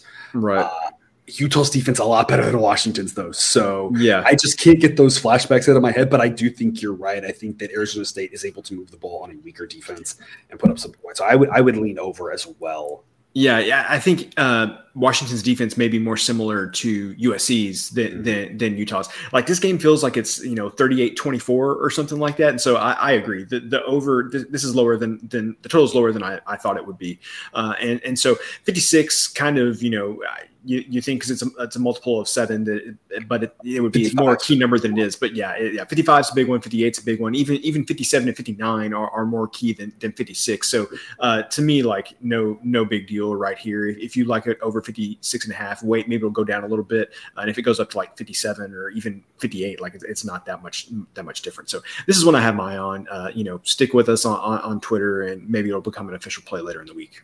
Jake. Yeah, I mean, I've already said I'm going over it. But, okay, but I'm, I'm, I'm also going to take Washington here. Uh, Arizona State's played one two score game all year that ended within two scores, and that was the loss to Eastern Michigan. Um, every other thing has been three scores or more, and I think that continues. Every quarterback has a good day against them. Their pass defense is bad, and there's no reason Penix Jr. doesn't have a great day. I have a Caleb Williams type day um, against them where he threw for like almost 400 or something crazy. Uh, so it's just, I, I, don't see them getting in Washington's way, and Washington's defense sure is not getting in Arizona State's way very very often. So I think this goes over it. I think Washington covers this one. Arizona State's schedule is interesting. They almost assuredly lose this game. They have a bye week. Then they go to Stanford, having two weeks to prepare for a road game against a okay Stanford team. That's a winnable game. Mm-hmm. And they go to Colorado. That's a winnable game. Yeah. Um, you know, pick up a couple wins there. They got Arizona to close the season. Like their schedule's interesting. They might still accidentally make a bowl game, which is crazy to think of that that's even on the table. I don't think they do. Yeah. I think they still fall short of six, but getting to six is like surprisingly possible with this team and what the schedule sets up for. They got they got three more potentially winnable games, and then they just got to find an upset somewhere. You know. Yeah yeah, that's, that's a lot of faith in Emory Jones for them to uh, get to the bowl game. Yeah, I didn't say that I think they could. I just said that, that it's even possible. That it's not like zero percent with rounding here. Uh, 6 p.m. Eastern, Western Kentucky at UTSA. Uh, this is the game. Uh, and if you watch episode two, cousin Jared said there was a, a, game that you could set the total high enough, and I was like, oh, I wonder what it was. And, and I, as I was looking through the games today, I took half a second. I just saw this. I was like, oh, that's the one. Yeah, I, I'm playing Western Kentucky, and I'm recommending the over. I agree. I don't think you can set this number high enough. I think probably 76 would be like you probably maybe shouldn't at 76 or 77. But like even then, I don't know. This feels like one of those wonky like 52 to 48 games or something crazy yeah. like that. Uh, I'm going to take the six and a half with Western Kentucky. It's an A grade pick. I think it's closer than that. I think it's every time every team has the ball, there's points. I think this is going to yeah. be a super fun and exciting game. Uh, I don't necessarily know who wins. Uh, I just hope Western Kentucky doesn't lose by seven. Uh, I'm going to grab the six and a half with them, A grade pick. I'm going over the 73. Sideline says this should be UTSA minus three. These teams are pretty close to each other just in talent. Yeah. Western Kentucky got to this total by themselves against Florida International. That's obviously not going to happen here, but I think they can redistribute those points. And I think 77 is a pretty yeah. reasonable number of points to be yeah. had in this game. Uh, I like both of those picks there. Over in Western Kentucky, uh, maybe sprinkle a little bit on the money line with those massive plus odds, just in a who the heck knows. This can be fireworks and a crazy game. And maybe you get the massive plus odds winner there on the Hilltoppers. Uh, Cousin Jared, what do you got? Uh, man, I, I, really like your analysis because these are the type of mental games that I like to play with myself. I said, what would the total have to be for me to play under on this game? And I think I landed at 80. I think mm. if it were 80, maybe I would consider playing the under. Uh, but yeah, there's no way I'm playing the under. 84, 84 and a half. Yeah. Oh, oh yeah. Definitely. Love that's that's my number. That's my yeah. that's my buy point. yeah. Uh, so I I'm waiting on this to get seven. If it gets to seven, I'm going to take the seven with with Western Kentucky. I it, it, you know if you become a, a, Patreon member, get access to the Discord. This is something that we talked about earlier in the week. That when even when this line was at like you know uh, Western Kentucky plus five and a half or, or plus six, I, I, think just a little something on the money line here is, is not a bad idea. Just because you know the points may not matter in a game this high scoring. Whoever has the ball last has has a, a, great chance to win this game, I think. And so, you know, I think you're going to get some crazy good good plus odds here. So, um, it, it, even if it doesn't get to seven, I may just put a little something on the money Western Kentucky money line here. I think it's just too much value to pass up. Jake, yeah, I can't add anything. I'm I'm waiting for seven. Um, I'm not going to play the total. I, I, don't know. I don't know why. I just can't get myself to do it. Um, just out of principle, I don't like playing totals over 70 because it just makes me nervous. Um, but uh, yeah, I'm just waiting for Western Kentucky plus seven because I'm sure it's going to get there, and then I'll play it. Because Jared, uh, what would be your number to play this over at? Um, I want to say this opened somewhere around seventy. Yeah, uh, yeah. I, I, I, mean, kind of like Jake just said, like totals in, at seventy is just uh, not good. Uh, Sixty-seven or sixty-eight, I'd probably think about it. Um, but man, God, just anything above seventy, I just don't think I can bring myself to, to ever do. It'd have to be in the sixties. We, and we had it. We talked about this one a little bit. We, we teased it when we talked about the Kansas TCU over yesterday. So we had a comment from a, a viewer wondering what your number would be for Kansas TCU. You talked about you don't think they can make the number high enough, so it would indicate kind of like you're liking the over. Like, what would be your number on the Kansas TCU game? Uh, Kansas and, and TCU. That one probably. I mean, that would have to. I don't think it's a number that's feasibly going to get to. I don't know what it is right now, but it'd probably have to be like 62 or, or something like that. Really? 60, yeah, 62, 63, 64. I just, I'm a little bit worried after um, what I saw from from Kansas last week uh, against Iowa State. And I know Iowa State is a well coached defensive team, but the, my thing with Kansas is is like I mean we've talked about this so many times. Like I want to keep back in Kansas, but I feel like it's more with my heart than with my brain. And the thing is is that I, I saw for the first time some some cracks in the offense last week, mm-hmm. and it's still kind of in my mind like is this all going to not necessarily come crashing down, but like it's Kansas. Like the, eventually they're going to have a, a, couple of bad weeks in a row, and so I, I will admit that part of that is like a mental thing with me in Kansas. My, my take on that is Kansas played Iowa State's game that's because Kansas doesn't have the athletes to play their own game. I think Kansas is going to play TCU's game this weekend, and I think that's going to lead to a lot of points. So that that's my take of why I still I, I went over 68. It's at 68 and a half now, and like we said, 69 probably a key number there. It's tough because when you get to those numbers, you do need more touchdowns. So the field goal math becomes a little bit less relevant because you just need a lot of touchdowns. Because if you get a ton of field goals, you're never going to get to enough points. Yeah. Um, so you, you get a, you know counting different but um, okay seven o'clock eastern appalachian state texas state. Uh, look i'm going to take the 19 with texas state at home. It, it's a lot of points. Uh, sideline says it should be 18 appalachian state obviously a really good team but has shown the ability to uh, play to the level of their talent and not necessarily take care of business like they should they're a lot better team. Obviously, it's just it's a lot of points. I'm taking Texas State out of principle, but I have no faith in Texas State whatsoever. So it's not a confident play, just a lean for me. I think it's pretty well priced. I guess is what I'm trying to say. And so I just think there's a lot of value in it. It's not one that I really want to be invested in. Uh, if you give me maybe 21, 21 and a half, maybe Texas State's a little more exciting. Or if the number's lower, you can lay it with App State. But we've seen App State play a lot of close got games closer than they probably should, uh, both good and bad. and so, uh, you know, if the same sort of thing happens here, I can easily see App State kind of sleepwalking their way to a 14 point victory. So I'll take Texas State, just a lean though. And like I said, what I think is a pretty well priced game. Total 56. Jared, what do you have? I am looking long and hard at, at the under in this spot. Um, no Texas State game ha- has gone over this number this season. App State, uh, I, I, think we're a little bit looking back on their season and even their offensive statistics, it's a little bit warped by that 63-61 game against North Carolina. When they uh, just like were like, we're going to snap the ball and score points. Yeah, yeah, it was every single play. Uh, and and then they had two conference games uh, against Troy and against James Madison. Both of those games hit 60 on the on the nose. But James Madison and Troy are just in a completely different league than, mm-hmm. than Texas yeah. State is. Um, this this game reminds me more of the game that Texas State played last week against James Madison. That ended up being 40 to to 13. So I think you can see something similar uh, here again this week. So uh, again, 56, not a terribly key number. So, you know, I, I think you viewer listener have noticed at this point that like on some of these dead numbers i'm fine just waiting you know if it gets down to 55 you know i'll play under 55 if it goes up to 57 even better i'll, I'll play it under 57 um, so this is one of those just at the 56 number i'm fine with with waiting but definitely the under has my attention here jake yeah i'm, I'm going to ride with appalachian state here i think Jared hit a nail on the head. It's going to look a lot like last week, which was a 27 point loss to James Madison. Um, I, I, don't want to go any higher than 19 because I, I, there's a I don't think Appalachian State has quite the offense James Madison does. So I think there's a lot more likely we get 20, 24, like right like right there where you're nervous the whole time. Yeah. Uh, the back door gets gets real gets a real big possibility. But uh, so I'm I'm going to be lightly invested in the Appalachian State here. All right, 7 p.m. Eastern. Southern Miss at Troy. Uh, Troy, improved team, looking, you know, a lot of upside here. They definitely have my attention. Sideline has them up to 65th. Southern Miss is ranked 75th. I don't know about y'all. That surprised me. I guess in my head, I'm just thinking of Southern Miss not being anywhere near that good. Uh, so I don't think Southern Miss can hang in there in this one. Uh, Troy according to the model, should be a 4.2 point favorite. So I'm going to grab the six and a half with Southern Miss. Just a lean. I, I, I want seven. Uh, I want that push protection on seven. It's such a key number around this spot. But it's kind of a similar thing we talked about previously. Total 44, it's a really low number. So I mean, it could easily be a low scoring, tight ball game.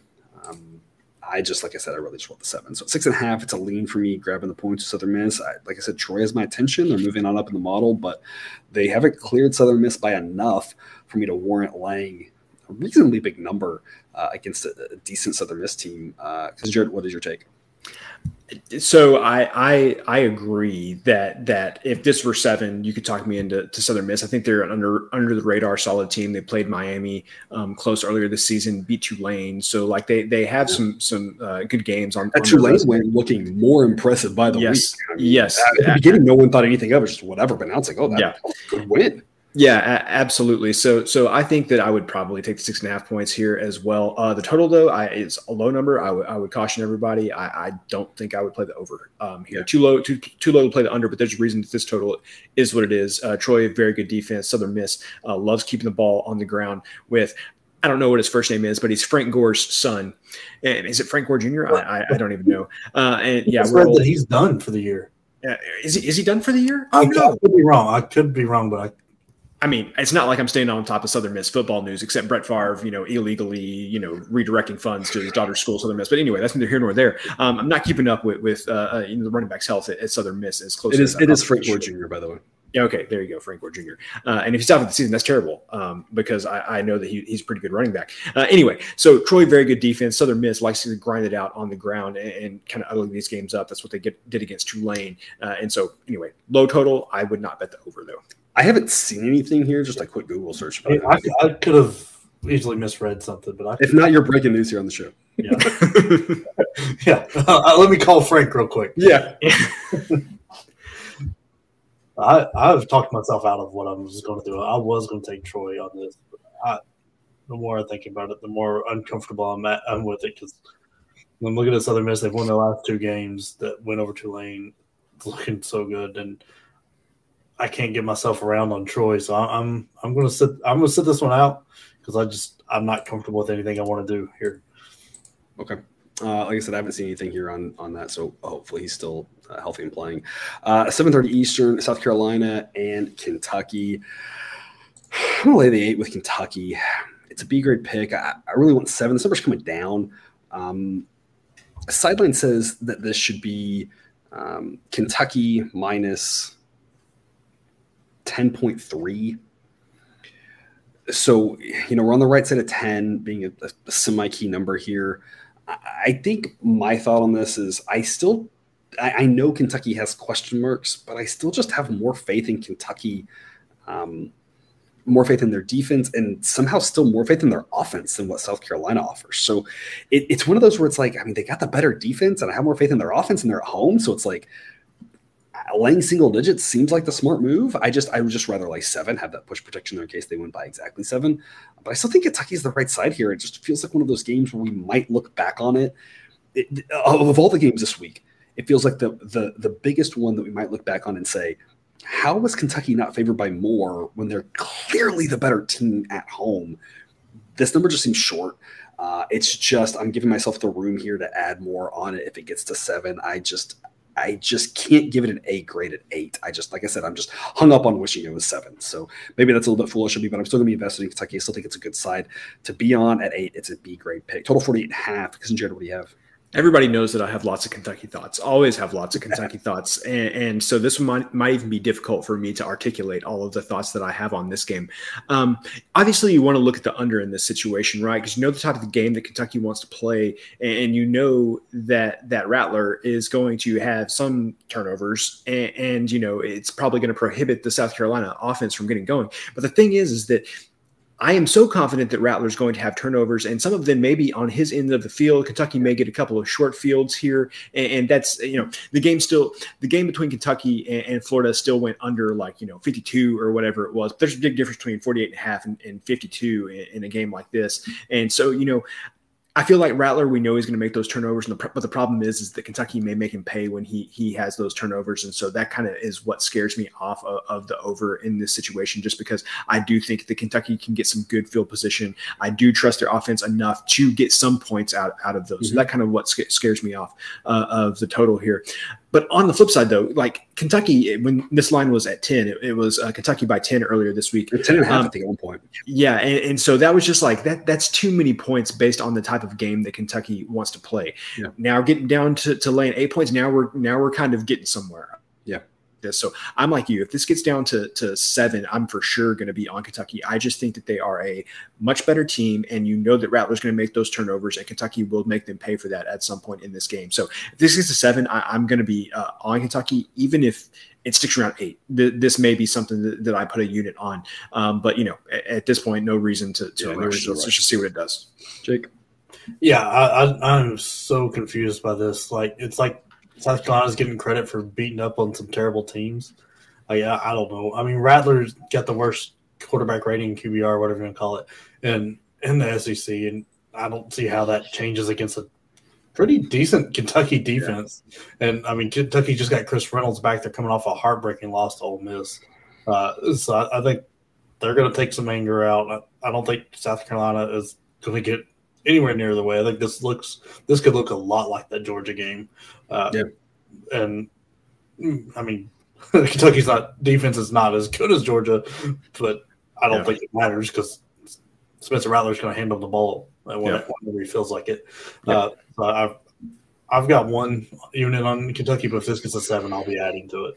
Yeah, I, you know, if this was a noon kick, it could be a little bit of hangover from last week's sleepy crowd, right? You could talk me into yeah. South Carolina pulls the upset or hangs in there early, but the night crowd, it feels more like a they're gonna be fired up and like said, take out the frustrations of yeah. last week when they had a real chance at pulling that one off uh, and just you know just literally gave it away at the end of the game.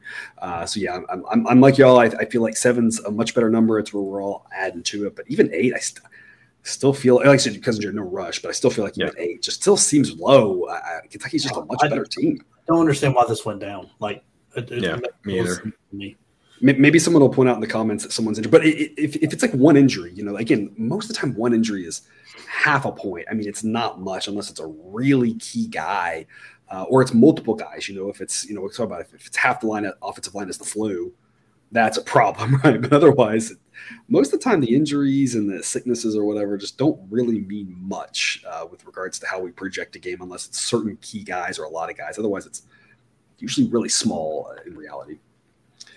Uh, 7:30 Eastern, Army at Wake Forest. Um, Let's have a moment of silence for this game from last year. I mean, that was just oh, unbelievable. Yeah. That yeah. was unbelievable. Yeah, total of 67. So we're expecting some fireworks again in this one. Um, I'm I going to lay the 16 and a half with Wake Forest. Uh, ugh, it's a C grade pick, uh, just a lean. Sideline says it should be 17.9. I, we're on the right side of 17. You know, I don't know. I, it's a lot of points. Uh, under yeah. 14, I, am at 14 or under. I'm more excited about Wake Forest. On the other side of 14, it's just a lot of points. I'd rather be on Wake Forest. Uh, that's the direction I go with it, but it's not a, an exciting play here. We talk about Army and the the style of play, how that can frustrate teams. And uh, last year, I, I guess it didn't because they scored so fast. um, yeah. you, you just never know how that's going to play out. So it's it, a lot of variability this game. So just not one I think I don't really think this is an investable game personally. I think it's maybe more fun to keep an eye on and see if Army can keep it close, see if there's any I don't want to say shenanigans in a weird way, just shenanigans in a like the triple option is shenanigans, right? Yeah, the, yeah. the, fun that that can create. I think it's one to keep an eye on, but like I just don't really think there's a good spot to invest with regards to the side. Because uh, Jared, maybe you can give us an angle, uh, a lean on the total here at 67. Nope. Yeah. What I was going to tell you was that games like this you don't need to be invested in to enjoy because there's going to be a lot of points. I think it's going to be exciting. You're going to see two offenses that, for the most part, could not be more different from each other, yeah. and, and, so that always makes for you know styles styles make fights kind of thing. Uh, obviously, I mean, looking at the total here, right? You want to say play under. I mean, it's 67 points. There's no way they could play this game exactly the way they did last year. Army, when their offense is humming, they they choose some clock. Um, but the best analog for for this game that Army has played so far this season is the game against UT San Antonio. And granted, that one went to, to overtime, but that total ended at 79.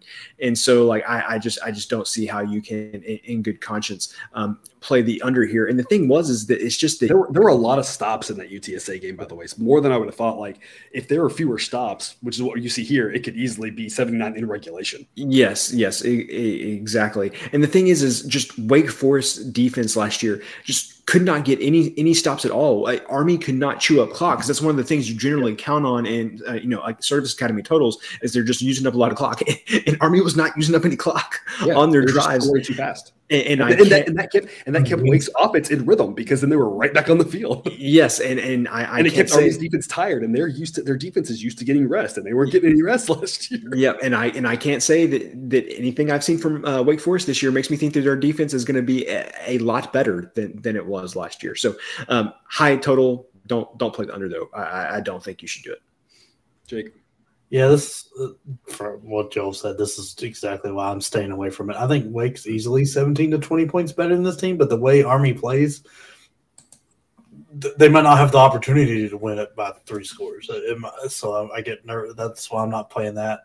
And then last year's game, or I don't 26 points. I, I, I don't know if Wake's improved that much.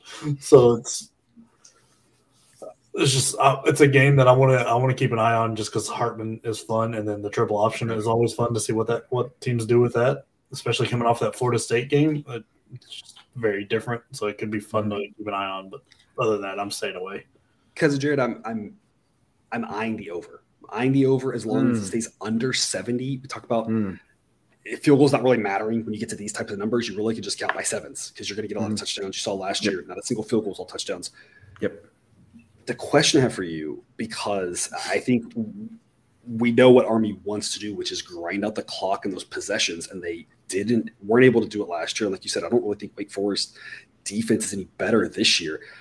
The question is, is Army's offense has it taken a step back from last year? Because if Wake Forest defense is even the tiniest bit improved and Army's offense the tiniest bit worse, it may lead to more eight yard runs rather than 28 yard runs. Yeah. And that would change the style of this game. Is that possible, or do we still think Army's offense is good enough to just slice right through Wake Forest like last year? I, I think that that is possible, and not even so much from the you know you, you mentioned the the yards per run or whatever, but for me, it, that's chewing up the clock. And, so in, in my mind, it is possible that Army says we need to try to chew up more clock and, and keep the gonna, force. Are they gonna? Are they going to like kneel after a ten yard run? Be like, we got ten, we're good. Let's try it again. If, if, if there's any team that is smart enough to try something Army, crazy yeah. like that, it is it is Army. Um, so so yes, I, I I think that your your thought process there is sound. I, I don't do any official live plays. That's that's not helpful for you viewer because you'd have to be following at the right time or whatever. I, I do think this is a live betting opportunity, and I don't say that very often. I say it very very rarely. I think I've said it all season on this show. I think this is a live betting opportunity. Seeing how the first quarter plays out will tell you a lot. If Army's offense is able to just be slowed down a little bit, it's going to change this game completely. I think if you're betting the total, I think you'll know after the first quarter uh, yeah, uh, with how this is going to go. Like I said, I'm eyeing that total over keep an eye on Twitter and the Google Sheet. I just I want to look into it a little bit more and just see about Army's offense compared to last year because if it's anything like last year's, I, I think it'll just be the same sort of thing. It'll just be a track meet. Um, as long as it's under 70, it feels like we could easily get to 35 35. Do you think Wake Forest got confused last year with the same colors being on and just didn't tackle? Like, do you think that was it? Uh, if Wake Forest stopped anybody else ever, then I would say maybe. But unfortunately, I don't know. I was just trying to come up with like maybe they were like, oh, that's no way he's got the ball. Our guy. yeah. 7:30 Eastern, Washington State at, at, USC. I think this line's priced perfectly at 13. It mm-hmm. is even money on USC at minus 13, so I'll lock in minus 13 even money there. Just a lean. Like I said, I just this line's priced really well. USC's the better team, and they're at home. Um, if you give me more than 14, I would be taking Washington State. If this was down to 10, I'd like USC but here I think it's priced pretty well. Sideline says uh, this should be USC minus 12.4. So again, I just think it's right on the money. Uh, total 65 and a half. Expecting a lot of points here. Uh, Cousin Jared, what do you have for us? I think if I had to pick a side, I would be I would take the 13 points with Washington State. I think just because they've you know obviously they, they had to win at Wisconsin, they hung in there with Oregon. Uh, it, you know they've just been in every game, even the games they've won, they've been fairly close games. 13 points seems like a lot of uh, points based on the type of games Washington State has played. And for some reason, I, I you know I know this is just like um, you know you know stereotyping or whatever on the Pacific Northwest, but it's like this feels like the Oregon State game, or, it could be very uh, similar type setup. You're you're uh, you know where you've got a a team that you know is just like spunky enough to to maybe hang in there and, and do something with with in like the exact opposite way though yeah in the exact opposite way so i think i would take the 13 the the 13 points just kind of based on what i've seen with washington state this year that that seems like a lot of points for just the type of games that, that they've played in uh, but you know and USC, I mean, yeah, if USC's on, they're going to win by yeah. more than that. But you know, they've they've had uh, uh, as as we've said a hitch in their giddy up at, at times this season. Yeah. So it just kind of depends on what you, you catch them on. My, my rebuttal to that on Washington State for the I don't know how many times the season would be if Oregon knew how to score once they got to the 10 yard line. Yeah, that is Oregon true. wins that game by like 40. So that's true. That's my only rebuttal to that one. Uh, Jake, yeah. what do you have? Yeah, I'm not going to play a side right now. I'm going to take the over because I think Washington's mm. the state of Washington and overs is a great way to go right now. Because the way both teams just love to score points and do not like getting in the other team's way because they want the ball back faster, and they figured out that that is know, one way to accomplish that goal. Like we can get the ball back and we get to have more fun. Um, Lord, I mean, uh, who who uh, Bo Nix just shredded them for 420 yeah. yards. Yeah. What's yeah. Caleb Williams going to do with Jordan Addison running around out there? Yeah. And it's not like USC's defense is really. I mean, if once they don't intercept the ball, teams are running all like. It gave up like they gave up like 20 some odd points to Arizona State. Yeah. I mean, McKee had 220 yards, and we know Tanner McKee from Stanford. He's he's just an excellent quarterback. And I mean, Haener had 117 and a half. Like, and then the backup came in there who just lost the UConn and threw for a, over 100 too. Like, mm-hmm. Emory Jones threw for 243 on USC. I just don't see anybody getting in anybody's way here. And there's just be points just raining down all over this field. So I think I, I like. I think it's probably strong, the strongest way to play this one is just root for points. It's obviously the most fun way to do it. Uh, Nine forty-five Eastern, Fresno State at Boise State. We talked about this episode too because Jared. Look, I do want to talk about this game, and and this is a very this is the this is the this is the most important segment of the entire week right here. You know is why? It? It's the most it's, important segment. You know it's why? the most depressing segment of the week. It is, but here's why it's the most important segment. Viewer, do not touch this game. okay, there you go. Yeah. yeah. And here's and here's why. Here's why. I told you last week and I know, I know there were many of you. I'm looking right into your shoulder. There were a lot of you out there who, when I had a A grade play on Boise State last week, y'all were like, "This bozo." Mm-hmm taking Boise State laying points as an A grade play after they lost to UTEP. And I told you, I said, look, you just got to zigzag with Boise. If you think they're good, they're going to let you down. If you think they're bad, they're going to play well. And guess what? Everyone's like, Fresno State lost to UConn. Oh my gosh! I recall you you backed you backed UConn. If I recall correctly, you backed UConn last week against Fres- against Fresno. Yeah. Yes, yes, yeah. yes, absolutely, absolutely. And so my point being, it's not. It, it, Boise State will always let you down from what you think they're going to do. So last week I was like, everyone says they're terrible. Let's back them. This week, everyone says they're going to cover. I'm running away from that. But here's the thing Fresno State's quarterback situation is uh, questionable at best. Mm-hmm. If, if, if this was a team that I felt like could do something offensively, I would say, give me the seven and a half. I love it. But we saw it, now the, the backup play in, in a game and a half, and he like lost to UConn. I mean, and there were some circumstances around that we talked about that, you know, traveling across the country, right? You know, first star, uh, but I mean, that's still UConn, right? And right. so I'm very concerned about what he's going to be able to do. to me, though, you just never know what you're going to get with Boise State. And I've said this for we've said this, we joked about it with Jack on here last year. If you were a viewer of the show last last season, it's been a decade of this from Boise State now. There was a time when they were really good and you could count on them, but for the last decade or so, they've had some really good times and they've had some really questionable ones. And if you if you doubt that, just look at this season. They have just been all over the map. You never know what you're going to get from them.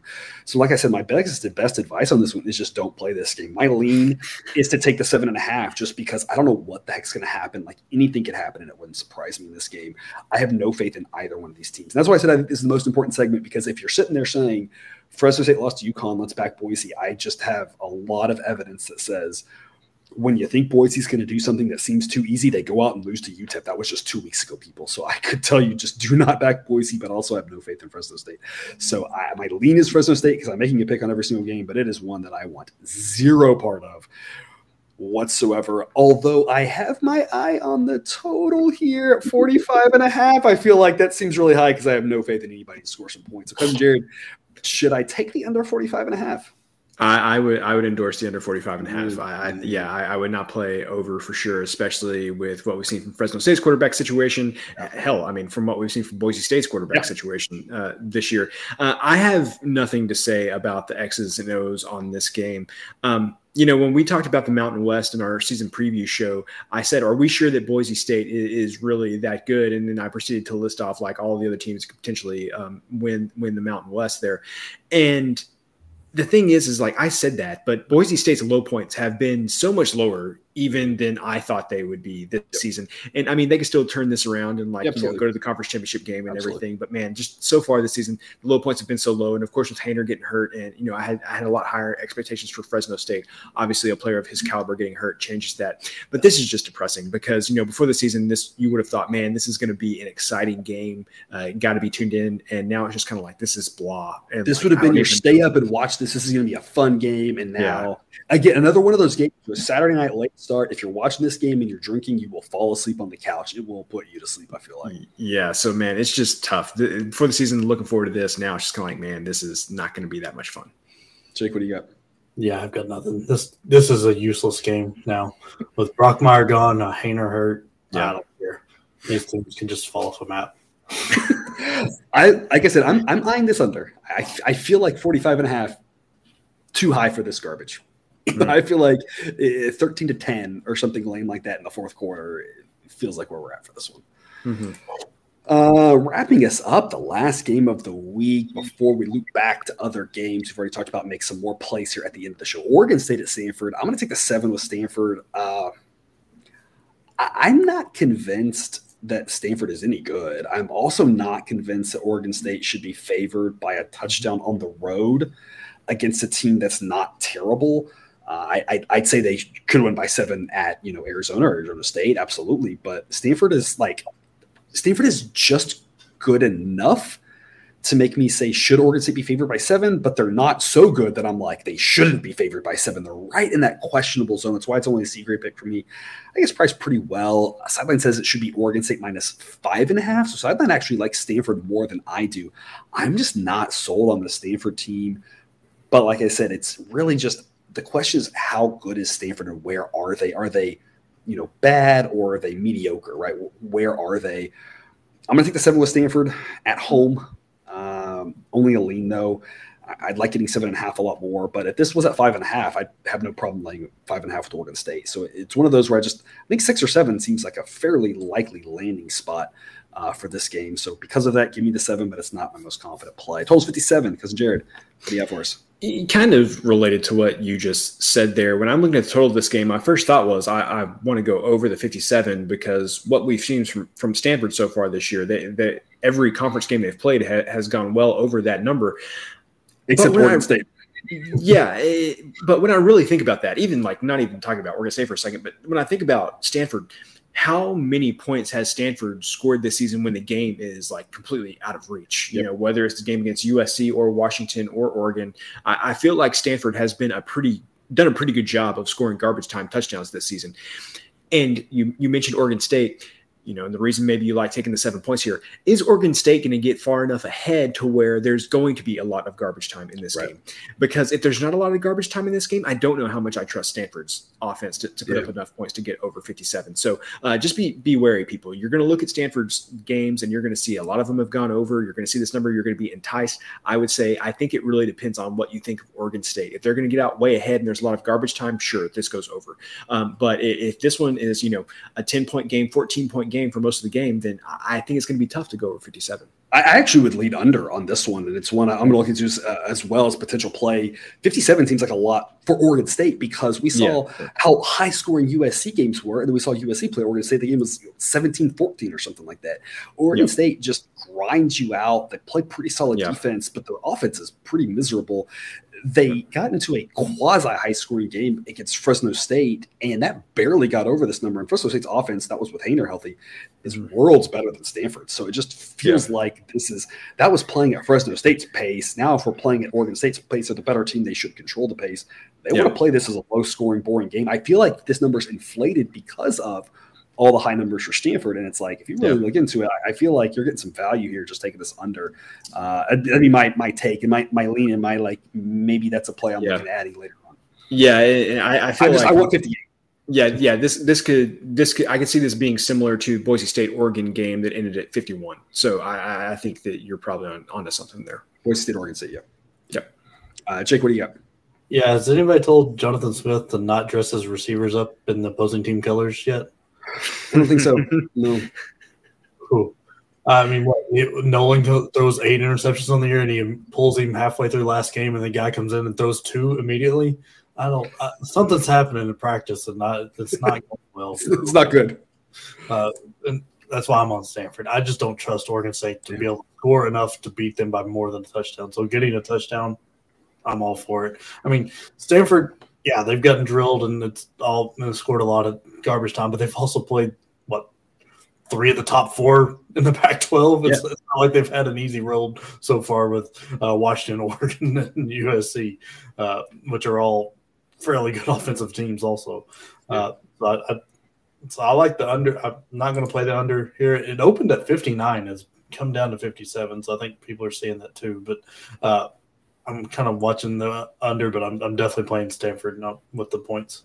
Yeah, it, it feels like it, a, a total that should be lower, and the narrative being low scoring, grinded out game, going to be like 13 to 10 late, and then we're just hoping for not a late front door cover at the end on a, on a useless score when they can just run the clock out. You know, Oregon State wins by a field goal or something like that. Like you said, they're the better team. Yeah, I'm with you. I just don't trust them to win by a lot.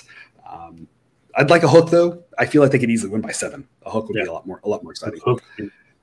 Um, all right, we're going to move into the kill the clock offense. I'm going to turn it over to Jake, uh, and you're going to try to kill kill a fourth quarter for us, and then and then we'll do the uh, three meals and go home segment where cousin Jared and I look back and add on to some things we like from earlier in the week. Jake, what do you have for us? All right, I've, I've got my eyes all over this Duke game. I can't pull the trigger yet because I don't know what to make of Georgia Tech after last week. I'm so lost off that game.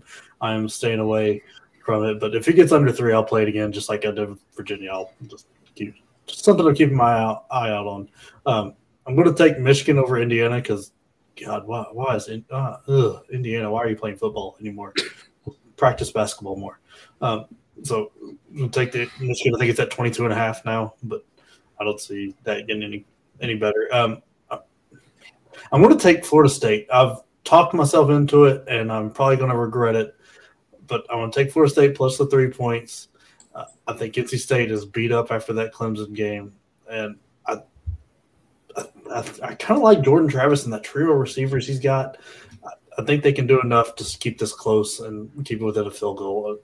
Uh, and the over, I've kind of got my eye on too because I'm not so sure that this game doesn't go over. I think there ends up being a lot of points here, but just something to keep your eye on. Um, I'm I'm gonna jump on Missouri because I think we get bad Anthony Richardson. It's not a game that's on TV, nobody cares about. So like the two games he's had that people have cared about with the Tennessee and the Utah game, he's played great, but other than that, he's been. So I'm going to take Utah plus 10 and a half. Really, not on TV? Well, no, it's probably on TV, but nobody cares about Missouri. Oh, no, fair. uh, um, we'll jump on Air Force. I'm gonna take Oregon over Arizona. Those are those two teams are what it's minus ten for Air Force and minus thirteen for Oregon. Those two teams are playing bad teams and should take full advantage of it. Um, I'm actually I want to play the under in the Ole Miss Vanderbilt game. I think gone are the days of Lane Kiffin throwing up 80, 90 points in a game, and his defense is a little underrated, and Vanderbilt's bad. So I think I like the under 62 there. Um, I'm not going to make a play on the side. I, I just I don't after was it Tulane or Tulsa that Ole Miss was blew them out and then just forgot to score Tulane? in the second. Tulsa. No, it was Tulsa. Tulsa, yeah. Yeah, Tulsa. They decided not to score in the second half. But That's down to 17. I think it's the only line this entire week that has moved away from sideline. It is going the opposite direction. It gets better and better. Like I said, down to 17. Hmm. Should I add something on that? That 17 low. feels way too low to me. Vanderbilt Yeah. Is terrible. I, it, it, it- we, Yeah. we really thought Vanderbilt might be coming up after that Hawaii game, and then at some point we all forgot to recalibrate and be like, "Oh yeah, Yeah. Hawaii's terrible." Like Yeah. Vanderbilt is is improved, but they are still not anywhere near the caliber of the rest of the SEC. Yeah. no, and I just it's uh, I'm very confused Yeah. uh, why that's going down. Yeah. Um, I'm going to jump on Tennessee minus three here. I think the week to prepare is leaps and bounds. Gets away from that Florida game. It just makes them and that offense puts a different kind of pressure on the LSU defense they haven't seen yet. Um, and Tennessee's rushing defense, which is very key for LSU, uh, is a lot better than people are giving them credit for. They're letting in at the rate that Tennessee plays, they are still letting in less than 100 yards on the ground a game. And I don't think Jayden Daniels through the air is anything to worry about. I think he has to run to open up the pass, and Tennessee's not going to let that happen. Uh, I know we're not getting Cedric Tillman back, but we're getting I forget the name of the DB we're getting back who was supposed to be a, a, like a big time guy for us this year. He's going to get to play in his first game after being hurt. So that, that only improves this defense. Hendon Hooker is not getting near the respect he should. I, I, don't get it. He's got the best quarterback rating in the SEC. He's had two interceptions since taking over the starting job in week three. Um, I think Tennessee is going to get this one by a touchdown. My my question to you, and, and I, I kind of like the under in this game, is Yeah, I like the under also. I'm, I'm not. I I'm okay. Well, let's do it now. I'm adding a play. I'm playing under 65. There you go. I, I think it's too many points. LSU. Yeah. Um, my, my question, Jake, and doesn't LSU's defense bring an element that Tennessee's offense hasn't faced as well? Yeah, I just don't think they're deep uh, deep enough Mm-hmm. um, to to hold, like at the pace because like to, to contain them all game. You think they'll contain them, slow them down, get the under, but it won't be able to. like the- they won't be able to contain them the entire sixty minutes. yeah, yeah, and like what I'm saying, I don't think Tennessee's going to blow them out. Like uh, I've heard people say like 14, 20. No, I, I think it's like seven to ten. So when you I'm getting minus three at plus odds, I, I like that a lot. Um, so I, I don't think it's a blowout. It's going to be a tough game, but it also being at noon and keeps that crowd not being so crazy too. That also Yeah. helps. Um, I'm going to jump on Bama because uh, this is on this is the Re- Saban revenge tour too. Yeah. I don't care who's playing quarterback for this because I don't think A&M can score on that, and I think Saban's mad about Jimbo and then losing last year too. I, I don't think that one goes bad. And then the surprise of the week, UConn being favored. I was- like I know FIU is bad. Like if I would have thought about it, but just opening up and looking through, and you're like, holy crap, UConn is favored on the road. Yeah. I'm still taking that because FIU is terrible. And I, that is all my plays. All righty. So then that takes us to three nails and go home, cousin Jared. Uh, yeah. So just yeah, just talked about it. Tennessee and LSU. Uh, I'm going to play under the 65. That just feels like a lot of points for uh, uh, you know a game in Baton Rouge. I know Tennessee's offense is, is Mhm. great, but I, and, run, and they play fast. yeah, it, it, but I just have I still have enough questions about LSU's offense where I don't feel like they'll just be. I feel like to go over 65 in this type of game, that LSU's offense is going to have to contribute some too, and I just have enough questions about them that that I think that they can you know play just poorly enough um, and to get under that 65 number. Then the other uh, My, game only, my only fear on that is tight game in overtime. That's my only fear there. Oh, Is that if it Yeah, goes it overtime, other- I feel like that's the way it goes over. Because otherwise, I'm like, yeah, I just don't see how it gets there unless we get to overtime. Like Yeah. even that when they played Mississippi State, the one time the LSU's offense looks good was they took advantage of some missed kicks and some turnovers Mississippi State had on in the fourth quarter. Other than that, it was what like a ten to thirteen game. Yeah, Yeah. yeah, It, it was pretty low scoring. And then uh, Louisiana Monroe and, and Coastal Carolina. Uh, you know, I decided I'm going to put a unit on the over 57 and a half there. So every coastal game ha- has gotten to at least 58 this season. And Louisiana Monroe, you know, they haven't been super impressive with, with their point totals this season, but they played Alabama and Texas. They played an FCS team, and then they played Louisiana. In Louisiana, which that game was just a slog. Yeah, yeah so I think that it was like they literally played it in a in a bayou. Yeah, yeah, yeah, that is what it seemed like. And, and so the best analog for this game is actually the game that Louisiana Monroe played last week against Arkansas State, where we got easily got the over. That game got into the to the 70s. Uh, not exactly the same um, stylistic play of offense, but but similar in at the pace they want to go between Coastal Carolina and Arkansas State. So I think this game can get over 57 and a half as well. If if you listen to the Bet the Board podcast, uh, they are on Louisiana Monroe in this spot, taking the points with them, talking about how Louisiana Monroe could sell out and stop the run, and, and you know you could also interpret that as maybe you would want to look under in this spot. But I just have enough faith in Grayson McCall, the quarterback for Coastal Carolina, that even if they sell out to stop the run, I think McCall can make them pay. Uh, he's, he's a good quarterback. So uh, over 57 and a half in the Louisiana Monroe Coastal Carolina game. That's exactly what I was thinking. Sure, sell out, stop the run. And I have seen Coastal Carolina then put up many a yeah. 60 yard touchdown pass. I mean, I can just, yeah. I, I, it, it, I don't see how it, I think I said this earlier when I took Coastal Carolina. I don't see how it's drastically different than the Georgia State game, and there were a lot yeah. of big passing plays there. And I think it's exactly the same thing that happens here. And of course, that also leads you to more likely having it over because it's going to be some quick scoring. Yep, that's all I uh, I have one more. We talked about Tulsa and Navy on the first episode. That was six and a half, and I said I loved Tulsa in this spot. Navy is very bad, I've been impressed with Tulsa. That is down to five and a half for some reason. So mm. I, I, this is exactly why I only put the two units on. I said I'm waiting for it to get back down to that six or five and a half number. It is now down to five and a half, so I'm adding my third unit to it. Tulsa minus five and a half is a fantastic play, in my opinion. Uh, one of my favorites of the week. Uh, they're good, and Navy isn't. Uh, well, I think there's much more to it than that. And as because Jared likes to say with these service academies, you have to be leery about laying a ton of points uh, in those situations because you never know how the game's going to go. It may be hard to win by a lot, but five and a half isn't a lot. It's only one score. Yep. Tulsa can get that done. Yep. You think that's a handshake deal between all three of them? Like, hey, we're going to play the same style. We may be better, better or worse every year, but we're all three going to play the same funky style. No, I think I think it has to do with uh, the the not being able to get star athletes uh, to those places, and so trying to maximize what you can do with.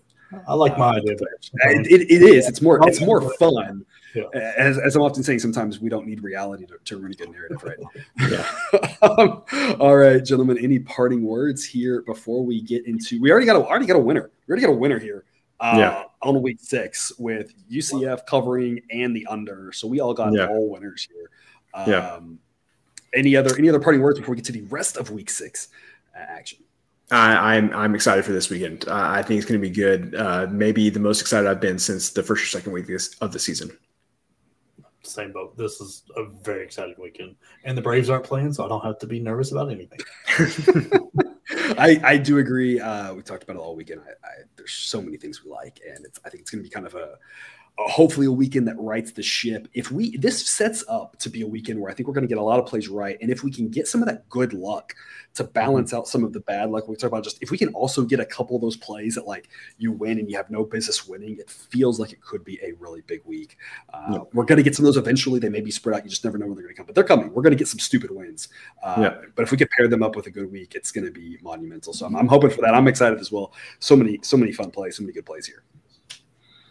All right, well, that's all we've got then. Thanks for tuning in to another episode of Picks with the Professor. Check out the website if you haven't yet. It's www.pickswiththeprofessor.com. We also got that Google Sheet in the show description with all the spreads and all the picks. Don't forget to subscribe so you can ensure all the sports betting content we provide on this channel is dropped right into your feed.